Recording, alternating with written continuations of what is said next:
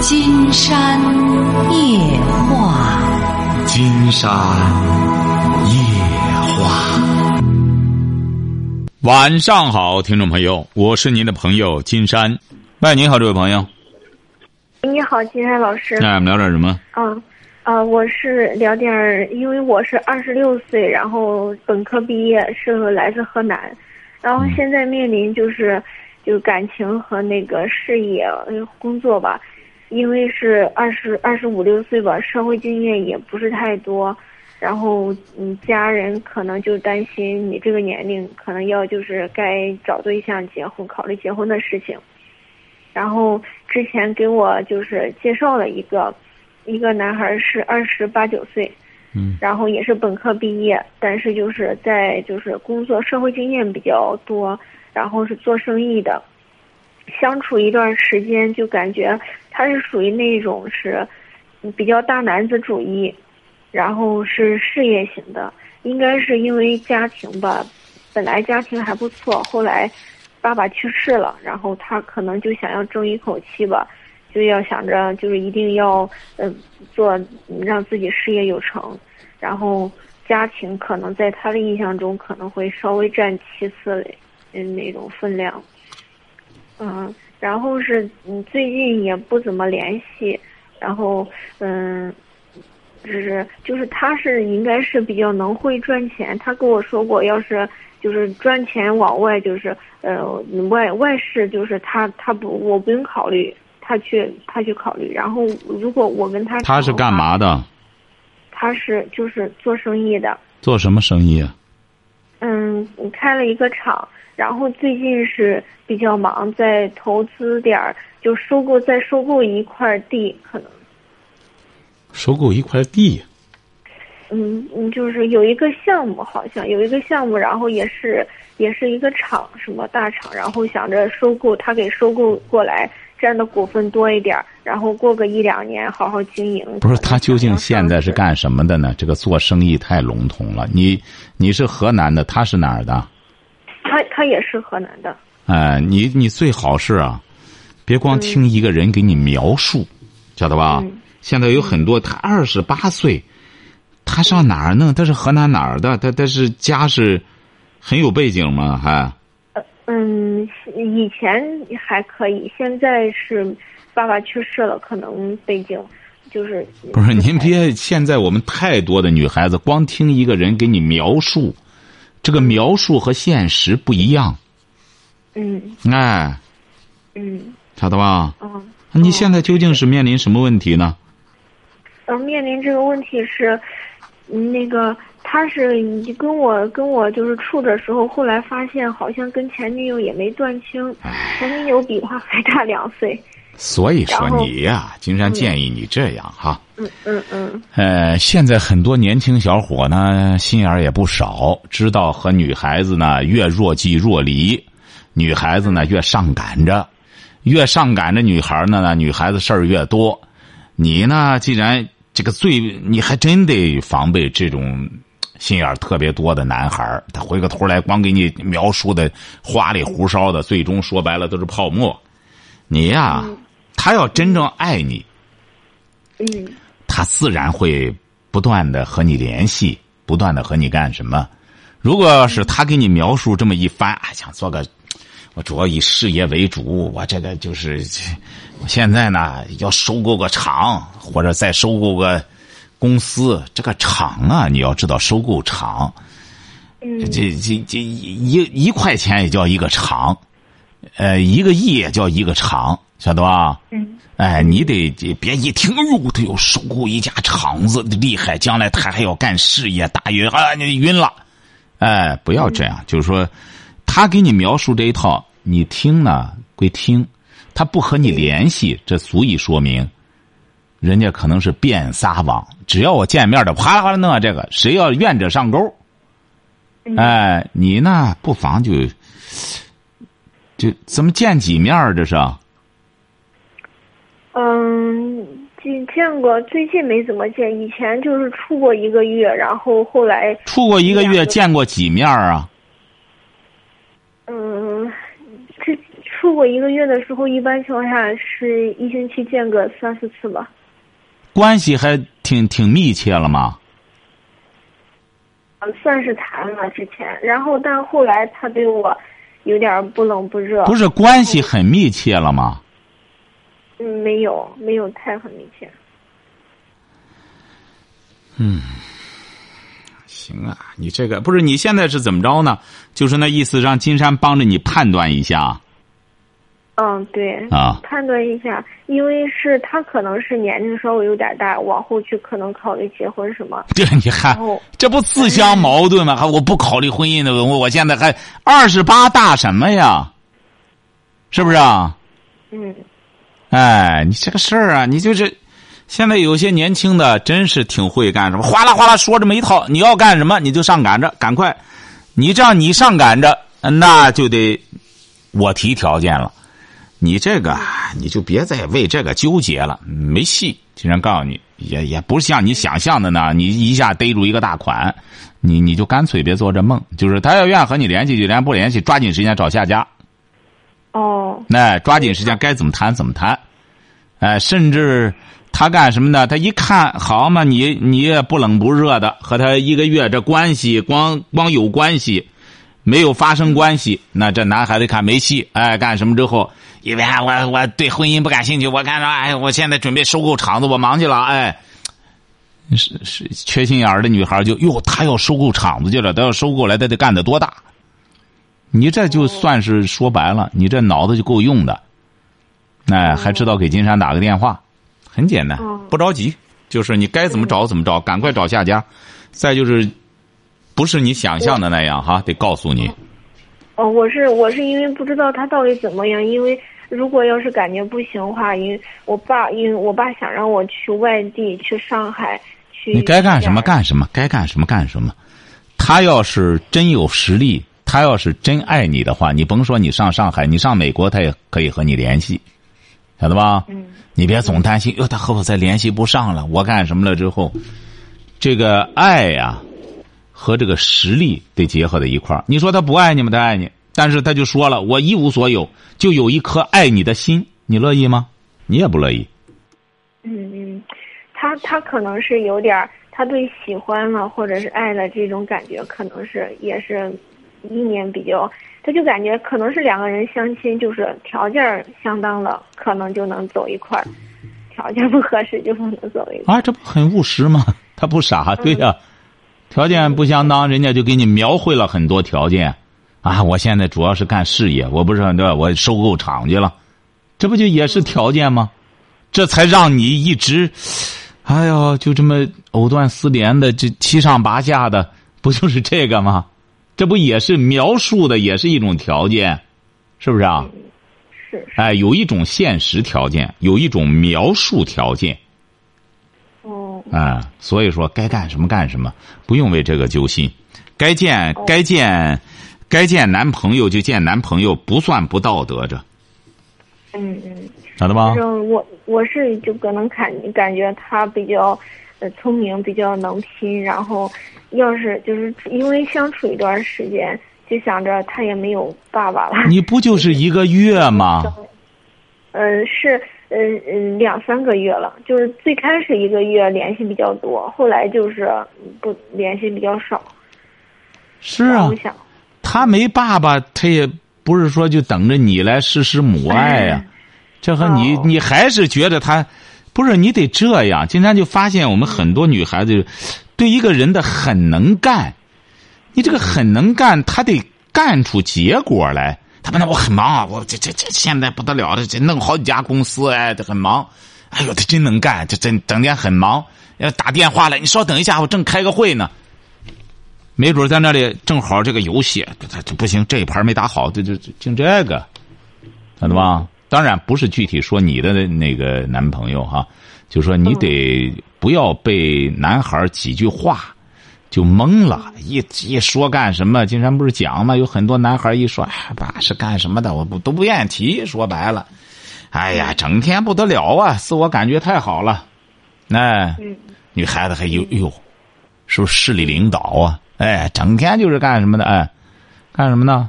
就是没工作，确实啥也不干。嗯然后，然后我是因为也是到这个年龄了，我们是，嗯，小城市嘛，因为女生，我妈是我爸想让我出去学点东西，见见开开眼界，见见世面。然后我爸我妈就想着是，嗯，怕我年龄大了，就是。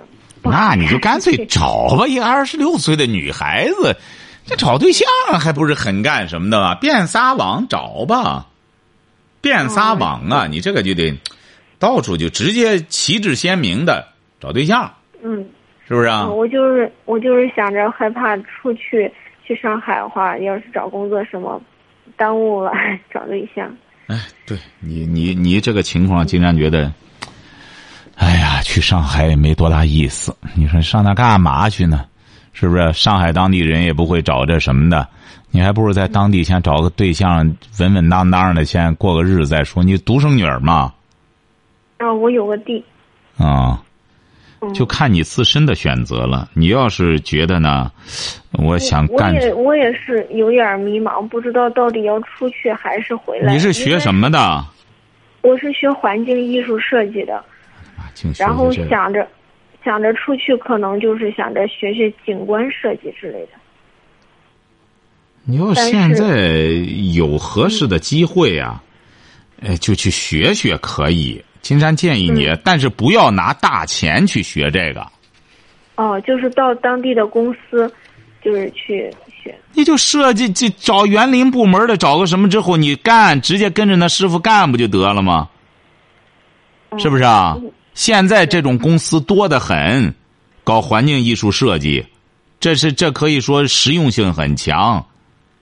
嗯你找个这种园林部门，你然后跟着就开始干，你比你整天光等着找对象强啊！你干的过程中，没准儿就遇到志同道合的人，因为你喜欢这个，你到这个部门去之后，他基本上汇聚的也是这类人，嗯嗯哎，你才能找到这种。这种这个谈得拢的人，你说你光在这平地里找找，你找来找去找这么一个满天飞的干事业的，整天见不着人儿要么就就干事业不考虑婚姻的事儿，要么二八了挺大了，我得赶快结婚。你说你这这这这这靠谱吗？所以说还是就是说，大学本科毕业了，先找个这个园林部门先干着，或者在你们本市也好，周边也好，应聘个公司先干着。干的过程中，嗯，这个再交友是最科学的了，哦，好吧？但是我们这儿有一个问题，就是如果景观的话，一般大城市会就是公司多一点儿。你为什么非要弄景观呢？你就根据你当地的那园林部门想搞什么，你因地制宜的搞一个多好呢？你干嘛非得你那儿没嘛，你你弄嘛呢？你这什么城市啊？哦，就是我现在就是没什么工作经验，然后也不也不知道。你整天不干，他哪来的工作经验？哦，我就是啊、我知道，我就是矛盾，就想着是出去，呃，学几年，还是就直接不出去，在家在家附近待着。不是您不也在一个城市吗？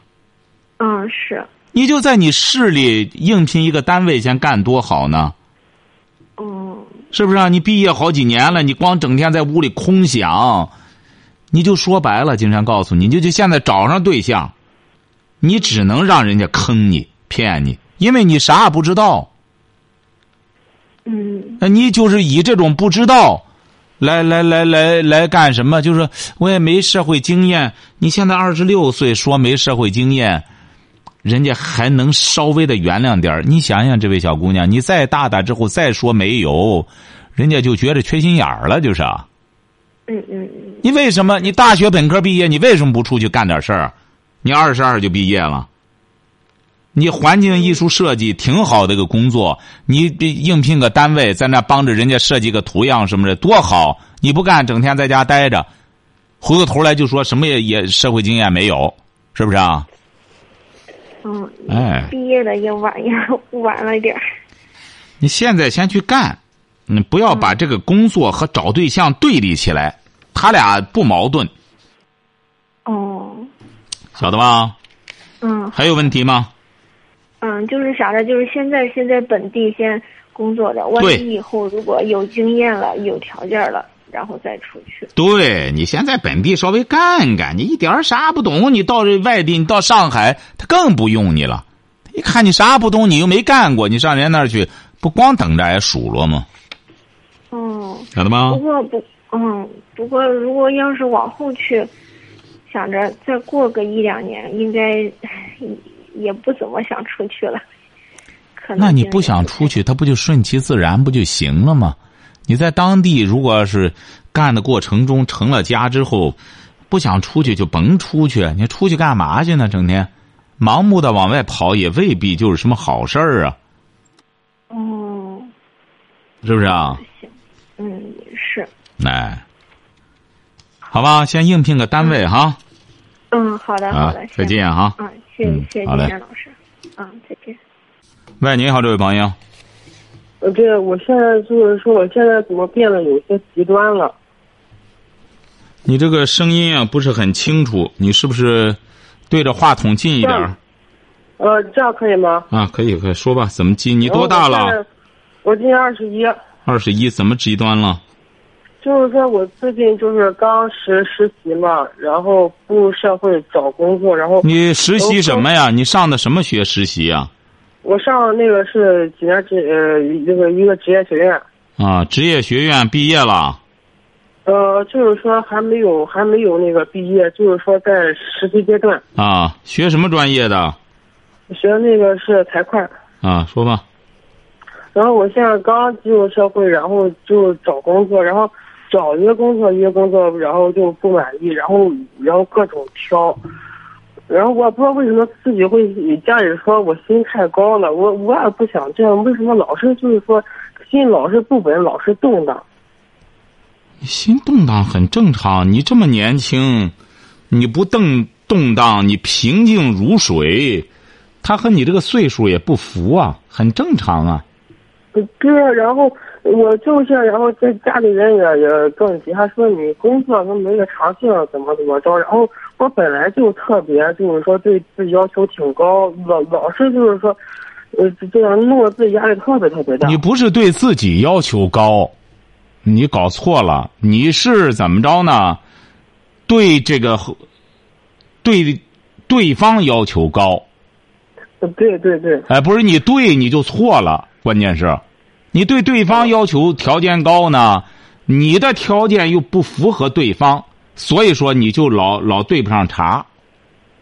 嗯，哎就这种，嗯，就这种这山望着那山高那种感觉。哎，对，你看你这就很有自知之明，你就是这山看着那山高。你要什么时候对自己要求条件高了，到那时候你试试，你走哪里都很顺畅。你对自己要求条件高了，你说这山挺高，你没问题啊。你进去之后正好人家也也也也也符合人家的条件，就要了。嗯，哎还，有一个，还有一个就是，我这人比较，就是说比较固执，然后特别容易受别人干扰，别人一说什么我就信什么，然后、啊，这很正。常。你这时候这也不叫固执，这叫没有主见。你这时候呢，就是没有主见，也不知道该怎么回事儿也没有是非标准。对，弄得自己很很很乱，也很着急，自己看了好多心理医生，哦，看没看心理医生还没事，看了心理医生自己就更更乱了。看什么？心理医生啊，哦，啊，金山一再说不让你看，你二十一岁，你看什么心理医生啊？你精神又没问题。就是本来就又又说我敏感，一一说我敏感好了，我就觉得自己干什么都敏感，又又是缺少父爱了。本来我和我爸爸关系就不是很好，你姊？妹几个？我姊妹就是说我我有一个亲姐姐，其他的都都是叔叔那边的。就是你姊妹俩嗯，啊。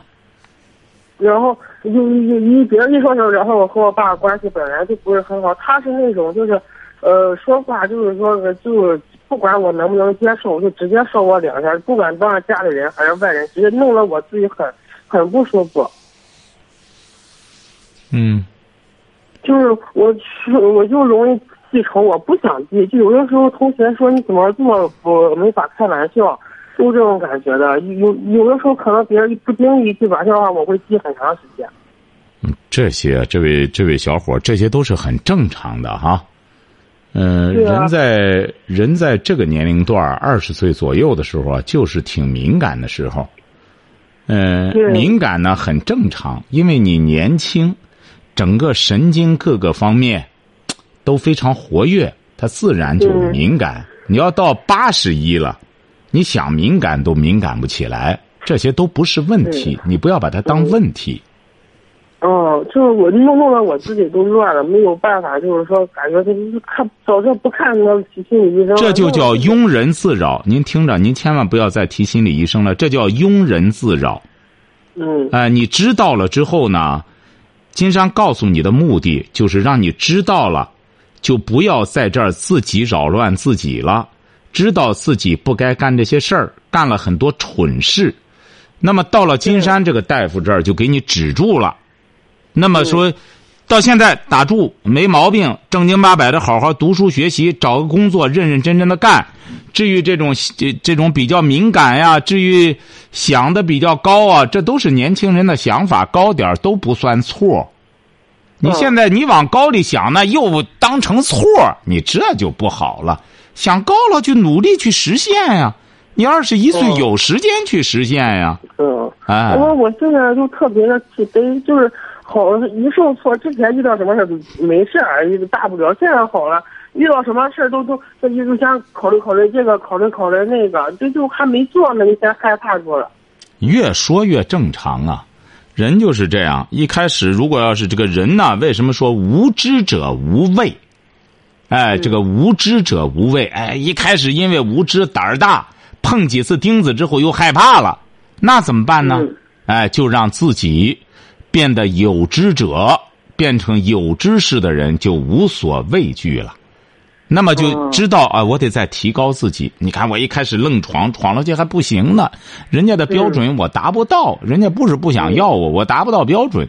我一开始自个儿觉着还能耐梗呢，到那之后一比，人家这条件不行。那么我现在才二十一岁，我回来赶快努力，趁着还没毕业，在学校里该补的补，该恶补的就恶补。对，啊然后然后我发现我自己啊一一从学校的时候没事儿，一回到家就开始胡思乱想了。哎，那天很奇怪，哎，我从那个网上就在在投简历，在找工作的时候，莫名其妙听听到什么新闻，然后什么关于杀人的，然后自己莫名其妙什么幻想自己拿拿着刀去杀人，我我越想越极端，越想越偏激，我觉得自己是不是心理扭曲了都？嗯，经常跟你说了，正常。你愿扭曲呢，你愿拿刀呃怎么着呢？这你自个儿的事儿，已经告诉你没病了哈。那没病呢，就按正常人去干事儿，就别再这么，呃，自己找病了，晓得吧？哎，就啊二十一岁的年轻人，都会有你这样的敏感和脆弱，只是人家有些人呢，嗯、明白了这些道理之后，那么就防患于未然，就不再去大惊小怪、少见多怪了。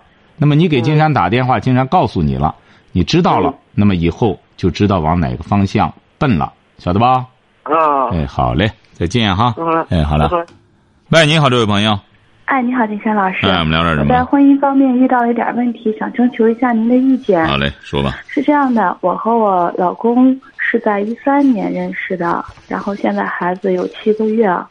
之前呢，我们你多大了呢？现在哦，我是三十岁。三十岁啊。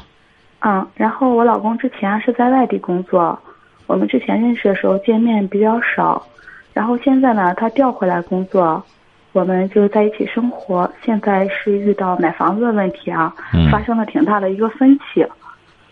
然后现在就是为了这个问题闹得挺不愉快，现在就是面结婚多少年了？是，嗯，结婚有一年半了，结婚一年半啊。嗯，哦，孩子多大？七个月，嗯，你俩怎么认识的？嗯，朋友介绍的。嗯是这样的，一开始吧，当时他在外地有套房子，结婚之前的时候是说把这个房子卖了，然后给我们在这边付首付也好，我们自己买也好，都可以。后来回来以后，这个房子当时他家里是想让我们贷款贷六十万来买，我觉得压力比较大，当时没有同意。然后就说买一套比较小的房子，然后他父母同意了以后，这个房子写成他父母的名字了，这个我倒无所谓，写谁的名字我觉得都可以。但他父母呢，后来是因为这个房子买家具的问题，想让我出这个家具的资金，因为之前我老公那个他的工资卡我一直让他自己拿着，我没有收过来，我们的经济一直是独立的。但是有一个问题，就是我之前在结婚之前，我有一些自己的存款。这个存款呢，他们我老公知道以后也告诉他们家里了，然后在买房子包括买家具的时候，他们家就挺想让我把这个钱拿出来。嗯所以遇到这个问题，我是觉着，因为毕竟是他父母，在我们看来，就是他父母写他父母的房名字就是他们的房子。我如果要是再把这个钱给他父母买家具以后，而且我是个男孩儿，以后肯定我们还会买自己的房子，还有给孩子买房子，所以我还是想留一部分资金来作为自己的急用，在这个事情上就出现了一点分歧。另外一点就是，我觉得对我老公这个人在处理一些家务的问题上，可能在我看来是不是特别的成熟？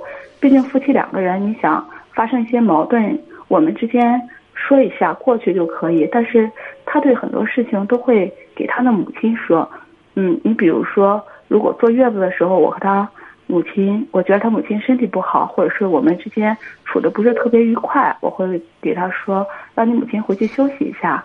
然后她老公，呃，我老公就会给他妈说，他就不愿和你在一块儿，他就想赶你走。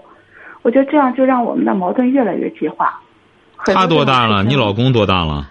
二十八周岁，他比你小两岁。哎，比我小一点。你是什么文化？啊、我们都是本科，啊，你是学什么的？我们学法律的，他呢？也是法律。嗯然后现在一个就是这个房子的问题上吧，嗯，有一些分歧。再一个就是我觉着在遇到问题、处理问题的事情上，我们两个的冲突比较大，嗯，观念思想也不是特别的一致。没有啊，金山觉得第一点你说的那个问题，嗯嗯，最终是怎么着的呢？最终是尊重了你的意见，还是你把钱拿出来了？呃，这个钱最终我没有拿，因啊，对为现，在没拿就对了。金山觉得这个这个事儿就算完了哈，这个事儿这不就解决了吗？至于第二，他是独生子吗？你这老公，独生子女你呢？也是独生子，都是独生子哈。对，哎呀你们都是独生子，有必要再干什么吗？有必要？我不是在乎这个钱，这个房子写谁的名字，是这样，因为我现在自己不是这个事儿你已经过去了。这不是金山觉得你这不也通情达理的，就是写他爸爸妈名了，让你拿钱，你最终也没拿，就过去了。现在没解决的问题，你就觉得你老公在处理家庭问题上，不是就是这个问题吗？是？前面那个问题已经接过去了。没有房子这个事儿没有过去，为什么没过去后来，因为后来不是买家具嘛，啊，因为这个房子写他爸爸的名字，他爸爸已经贷款了，买家具家里就没有钱了，他爸爸又在外边借了几万块钱来买的家具，然后我老公现在的意思是说，是想让我把这个钱拿出来替他爸爸还账，然后再把我的工资拿出来作为生活。但如果要是这样，你想一想，嗯嗯，实际上你老公这样提问题也不应该有错，为什么呢？你俩都是独生子女，你说人家整个家里拿钱买房子都是人家家拿的，包括这个买家具也是他家拿的，他又不是多么富裕，这点事儿不在乎，你还是借钱拿的，你有钱。你要不稍加表示一下，对这个家庭添点，而且你俩都有孩子了，不添点东西的话，是不是也不足以表示你的一种诚意呀、你上来光琢磨着我儿子将来我得给他买房子，金山觉得你这个不成其为理由。凭什么你儿子你要给他买房子？他多大呀才？将来他们这一代人绝对不能再沿袭这种观念了啊！爸妈再给他存钱买房子，你这时候你主要的还是让他接受教育。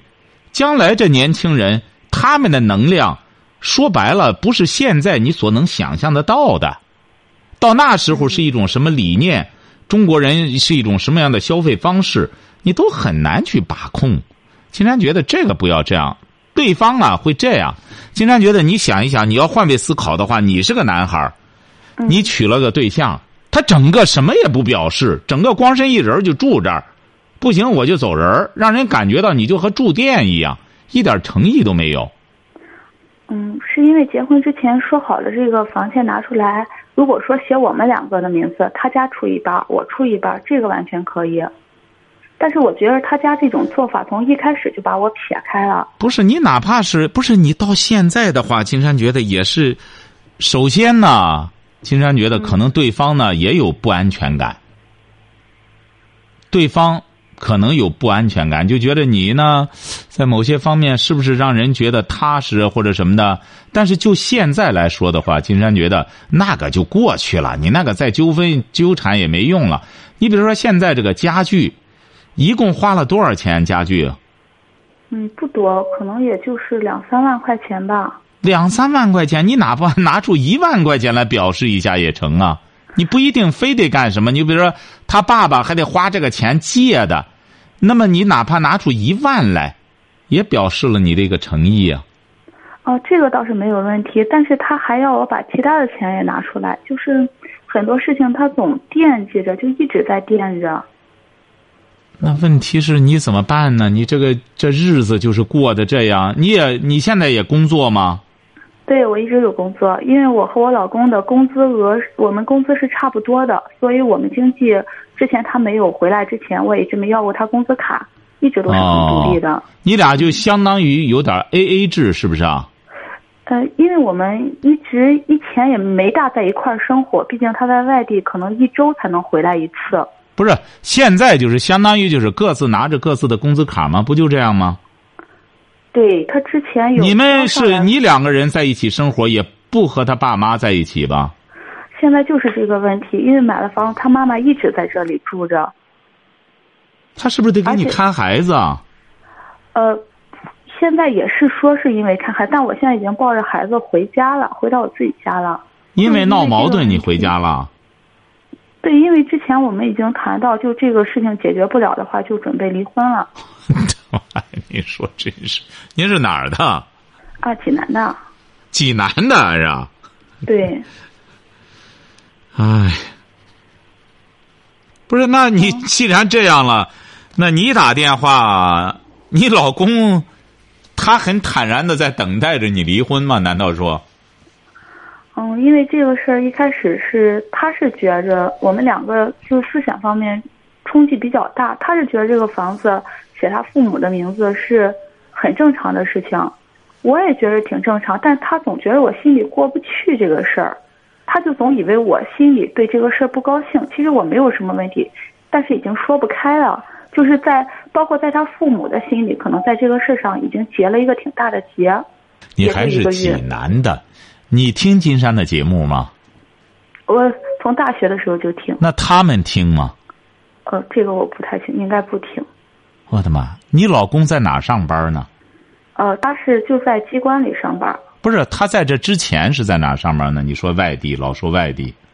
哦、他一直是在机关，只是在外派机构，后来是调回来一个单位的。那你这个公公婆婆都不是济南的吧？对我公公婆婆，我公公是从农村考出来的大学生，也是在机关单位。我不是婆婆没，有那也都是济南的，就是啊。呃，算是吧。他是在淄博章丘那边。哦吼。哎呦，您瞧见了吗？听众朋友也听到了，就这么点事儿，眼瞅着就要闹离婚了。关键是你还积极的寻求准备解决问题的方法，难道你老公他就不考虑这种方法吗？我之前也和他交谈过，包括啊我们之前的一些事情，还有这个事情解决的一些方式。啊，但是不是光你俩解决不了了，你给金山打电话了，那么他也在这边，他不寻求想解决吗？这问题？嗯，他就会给我打电话说你准备怎么办，什么时候去办一办。啊，就和你去离婚去啊？对，每次我给他说，比如我说，你看你这个事情你处理的不太好，作为一个男人来讲，你这边是妈妈，这边是媳妇，你把这个关系调和的比较好一点，哪怕有什么事儿你自己当着，我们都不会怪你。但一说这个事儿，他就说你去找一个你觉得能解决好问题的人。那对呀、就是现在看来对方就觉得，反正也撇清了，也没有什么纠纷，不行就离婚。对方 看来就这样了。之前他也这样，就是最早之前的时候，孩子刚出生的时候，他妈妈来照顾我坐月子，那时候如果说遇到问题，他就是会被他妈妈呵护的很好的那种人，什么话都能给他妈妈说。这个无可非议，这个无可非议。他一个独生子对妈妈好，你这应该感觉到。你说这个你要挑剔的话，那就是嗯。不是挑剔，金山老师，我的意思是说，如果说我们两个有矛盾。或者是说，我和他说起来，比如说你妈妈可能这个事情做的不不不不，你刚才谈到了这个不足以这样，因为这孩子起小呢就跟着他爸妈，他本身是个独生，经常觉得，应该说你这个丈夫啊，嗯，挺好。为什么这样讲呢？嗯，青山觉得现在这个独生子女，如果要是这个做儿女的能够有这种见识，起码知道爸爸妈妈，嗯。是最亲的亲人的话，这起码脑子是没问题的。那种说白了，整天拿着爸爸妈妈当仇人，整天找个老婆就整个这那那样的男人才不靠谱呢。金山觉得你首先得记住这一条，他这个没做错。你想，他爸妈和他待了这么多年了，生活二八年了，他回头来找你之后，什么事就听你的话，他才不正常呢。啊，就说明他是一个有主意的人。你这一点儿。你不应该过分的去干什么？呃，他对他妈妈好，我也对他妈妈好，这个我不不不，这两码事儿。你对他妈妈，这这个都，你只要不挑剔他就可以了。他听他妈的话，这个你只要不挑剔他就足以。嗯，我的意思是说，假如说我和他妈妈之间有一些，因为他有的时候会两三天再回来一次，那这样就是我和他妈妈生活在一起。假如说之间有一些摩擦或者是纠纷，那这个得具体问题具体分析。你比如说吧，这个你得举个案例，哎，这个事儿我遇到什么了？那我老公怎么处理的？那这样金山才好给你分析。你这样吧，今天因为时间已经到了，你为什么这么晚打电话呢？嗯，我刚才我一直以前一直考虑要不要给您说一下。哎呀，你这样吧，明天晚上你把具体案例说了之后，金山帮着你分析一下。金山觉得你这个事儿啊，嗯，你要不找金山啊，最终你俩拉倒。记住了哈，明天晚上节目一开始，你要想谈的话，我们就谈，好吧？嗯。明天晚上哈，把电话放导播那儿。好，今天晚上金山就和朋友们聊到这儿。